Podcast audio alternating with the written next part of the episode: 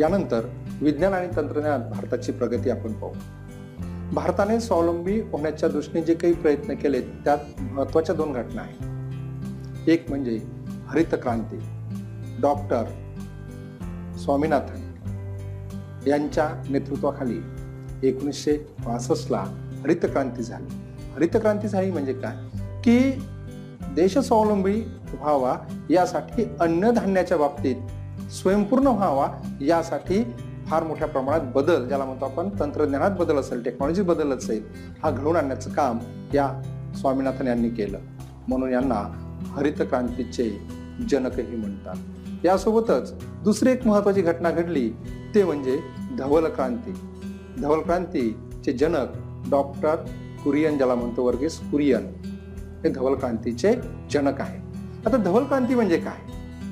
तर दुग्ध उत्पादनात भारताला स्वयंपूर्ण बनवण्यासाठी महत्वाचं काम.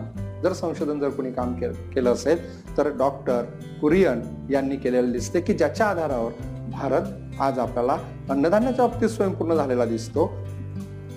दुग्ध पदार्थाच्या ज्याला दुग्ध पदार्थ म्हणतो या बाबतीत स्वयंपूर्ण झालेला आपल्याला दिसतो. हे संपूर्ण श्रेय या दोन व्यक्तींना जाते एक स्वामीनाथन आणि दुसरे कुरियन. त्यानंतर म्हणजे अणुसंशोधनाच्या संदर्भात सुद्धा महत्त्वाचे पावलं टाकायला सुरुवात केली. भारताने डॉक्टर होमीबाबा यांच्या नेतृत्वाखाली की अणुसंशोधनात फार मोठी प्रगती केलेली आपल्याला दिसते. ज्याचं नेतृत्व डॉक्टर होमीबाबांनी केलेलं आपल्याला दिसते. त्यांनी एक आयोग वगैरे स्थापन केलेला होता आणि त्या माध्यमातून भारत सरकारने प्रगती करण्याचा प्रयत्न केला. मग या अणुशक्तीचा उपयोग नुसतं विध्वंसासाठी होतो असं नाही. तर त्याचा उपयोग वीज निर्मिती असेल औषध किंवा संरक्षण यासाठी त्याचा उपयोग मोठ्या प्रमाणात केला गेलेला आपल्याला दिसतोय. त्यानंतर अवकाश तंत्रज्ञानात सुद्धा भारतानं प्रगती केलेली दिसते. एकोणीसशे पंच्याहत्तरमध्ये भारतानं पहिला उपग्रह ज्याचं नाव आर्यभट्ट आहे हा सर्वात प्रथम एकोणीसशे पंच्याहत्तरमध्ये भारतानं अवकाशात सोडलेला दिसतो. म्हणजे अवकाश संशोधनात सुद्धा फार मोठी प्रगती भारताने केलेली आपल्याला याच दरम्यान आर्थिक प्रगती होत असताना किंवा कृषी क्षेत्रात प्रगती होत असताना सामाजिक क्षेत्रातसुद्धा प्रगती होणं महत्त्वाचं होतं. म्हणून सामाजिक क्षेत्रातील बदल कोणकोणते झाले ते आपण इथे पाहूया. सा महिलांच्या सक्षमीकरणासाठी भारत सरकारने अनेक प्रयत्न केलेले दिसते. नुसतं महिलांच्या सक्षमीकरणासाठी प्रयत्न केले असं नाही तर जे वंचित घटक आहे यांच्याही उन्नतीसाठी भारत सरकारनं प्रयत्न केले. मग प्रयत्न कसे केलेत? तर त्यासाठी विशिष्ट धोरणं आखलेली आपल्याला दिसतात. मग धोरणं कोणकोणती आखली? तर आपल्याला असं दिसतंय की एकोणीसशे पंच्याऐंशीमध्ये महिला बाल आणि विकास विभाग ज्याला म्हणतो हा स्थापन केला. आणि या महिला बाल विकासाच्या माध्यमातून महिलांचं सक्षमीकरण कसं होईल महिलांना जास्तीत जास्त संधी कशी मिळेल त्यांची प्रगती कशी होईल यासाठी प्रयत्न केले गेले. एवढंच नाही तर महिलांवर होणारे जे अत्याचार आहे जसं ती हुंडा हुंडा प्रथा होती ती बंद करण्याच्या उद्देशाने किंवा ती बंद करण्यासाठी हुंडा हुंडा प्रतिबंधक कायदे भारत सरकारने केले.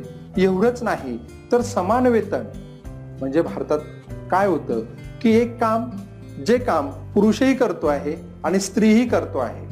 मग पुरुष करतो आहे त्याला वेतन जास्त दिलं जायचं स्त्रिया करतायत म्हणून त्यांना वेतन कमी दिल्या जायचं. काय होतं की या वेतनामध्ये फार तफावत होती आणि ही तफावत दूर करण्यासाठी समान वेतन कायदा सुद्धा भारत सरकारने केलेला आपल्याला दिसतो. ज्या पद्धतीनं हुंडा प्रतिबंधक कायदा असेल किंवा समान वेतन कायदा असेल हे केले त्याचप्रमाणे भारत सरकारने एक महत्त्वाचे महत्त्वाचा कायदा केला तो म्हणजे काय? की त्र्याहत्तरवी आणि चौऱ्याहत्तरवी घटना दुरुस्ती केली.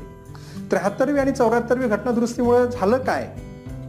तर स्त्रियांना त्र्याहत्तरवी आणि चौऱ्याहत्तरवी जी घटना दुरुस्ती आहे त्या घटना दुरुस्ती दुरुस्तीमुळे स्त्रियांना प्रशास राजकारणात काही राखीव जागा ठेवण्यात आल्या. म्हणजे स्त्रियांना सुद्धा राजकारणात संधी मिळावी. त्यांनाही आपलं नेतृत्व करता यावं. त्यांनाही पुढे येता यावं. यासाठी या घटना दुरुस्ती अत्यंत महत्त्वाच्या असलेल्या आपल्याला दिसते. सोबतच भारत सरकारनं काळजी अशी घेतली की जाती व्यवस्था भारतात सुरुवातीपासून होती. मग या जातीव्यवस्थेमुळे एखादा घटक ज्याला आपण वंचित घटक म्हणतो याच्यावर कुठेही अन्याय होऊ नये अत्याचार होऊ नये त्यांना समान संधी मिळावी त्यांना सन्मान मिळावा यासाठीच एकोणीसशे त्रेपन्नलाच काकासाहेब कालेलकर नावाचा आयोग स्थापन केलेला आपल्याला दिसतो. त्यानंतर मागासवर्गीयांच्या समस्या सोडवण्यासाठी एकोणीसशे पंच्याहत्तरमध्ये बी पी मंडल आयोग स्थापन केलेला आपल्याला दिसतो. सोबतच अनुसूचित जाती आणि अनुसूचित जमाती यांना सन्मानाने जगता यावे. यांच्या यांच्यावर कुठलाही अत्याचार अन्याय होऊ नये यासाठी एकोणीसशे एकोणनव्वदमध्ये ज्याला म्हणतो आपण हा कायदा करण्यात आला. म्हणजे अशा पद्धतीनं समाजातील जे वंचित घटक आहे जे दुर्लक्षित घटक घटक होते जो समूह जो वर्ग प्रगतीपासून दूर होता त्यांना प्रगतीच्या प्रवाहात आणण्यासाठी भारत सरकारनं अनेक कायदे केलेले आपल्याला दिसतात. त्या स्त्रिया असो किंवा अनुसूचित जाती जमाती ज्याला म्हणतो आपण जे तेव्हाचे वंचित घटक होता जो दलित घटक होता यांनाही समाजाच्या मुख्य प्रवाहात प्रगतीच्या मुख्य प्रवाहात आणण्याचा प्रयत्न भारत सरकारनं केलेला आपल्याला दिसतो आहे. त्यानंतरचा महत्त्वाचा मुद्दा जो आहे तो म्हणजे जागतिकरण. जागतिकरण जसं मी तुम्हाला सांगितलं की एकोणीसशे एक्क्याण्णवपासून भारतात खऱ्या अर्थानं जागतिकरणाला सुरुवात झाली. आणि त्याचं श्रेय पी व्ही नरसिंहराव आणि मनमोहन सिंग यांना जाते.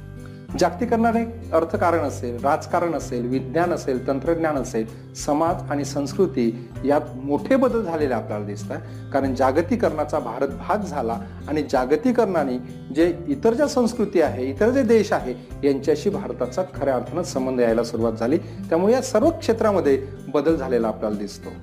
याचा परिणाम असा झाला की भारत सुद्धा एक महत्त्वाचा देश म्हणून जगात पुढे आलेला आपल्याला दिसतो आहे. म्हणजे हा संपूर्ण परिणाम कशाचा आहे? तर जागतिकरणाचा आहे.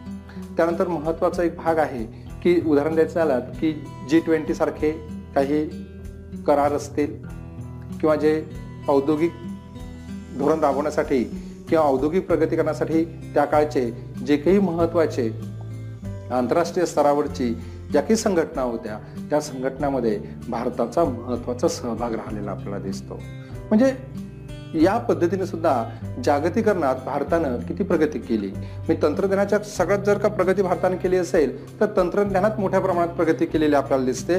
नेट इंटरनेट ज्याला म्हणतो या सर्व गोष्टी भारतात आल्या. तंत्रज्ञान ज्याला म्हणतो आपण ते मोठ्या प्रमाणात भारतात विकसित झालं की ज्याच्या आधारावर भारतानं आपली आर्थिक प्रगती मोठ्या प्रमाणात केलेली दिसते. अशा पद्धतीनं मित्रांनो आपण एकोणीसशे साठ नंतरचा भारत ज्याला म्हणू आपण तो अभ्यासला. एकोणीसशे साठचं दशक अभ्यासलं एकोणीसशे सत्तरचं दशक अभ्यासलं एकोणीसशे ऐंशीचं दशक अभ्यासलं आणि एकोणीस म्हणजे एकोणीसशे एक्क्याण्णव नंतरचा भारत आपण एकोणीसशे एक्क्याण्णवच्या भारतात प्रगतीत फार मोठी बदल झालेले आपल्याला दिसते आहे. म्हणजे ज्या काही महत्त्वाच्या घटना होत्या या चार पाच दशकात त्याचा अभ्यास आपण या प्रकरणात केलेला आहे. आता पुढच्या प्रकरणात आपण भारतापुढील जे काही आव्हाने असतील अंतर्गत म्हणा किंवा बाह्य म्हणा याचा अभ्यास आपण पुढच्या प्रकरणात करणार आहोत. धन्यवाद.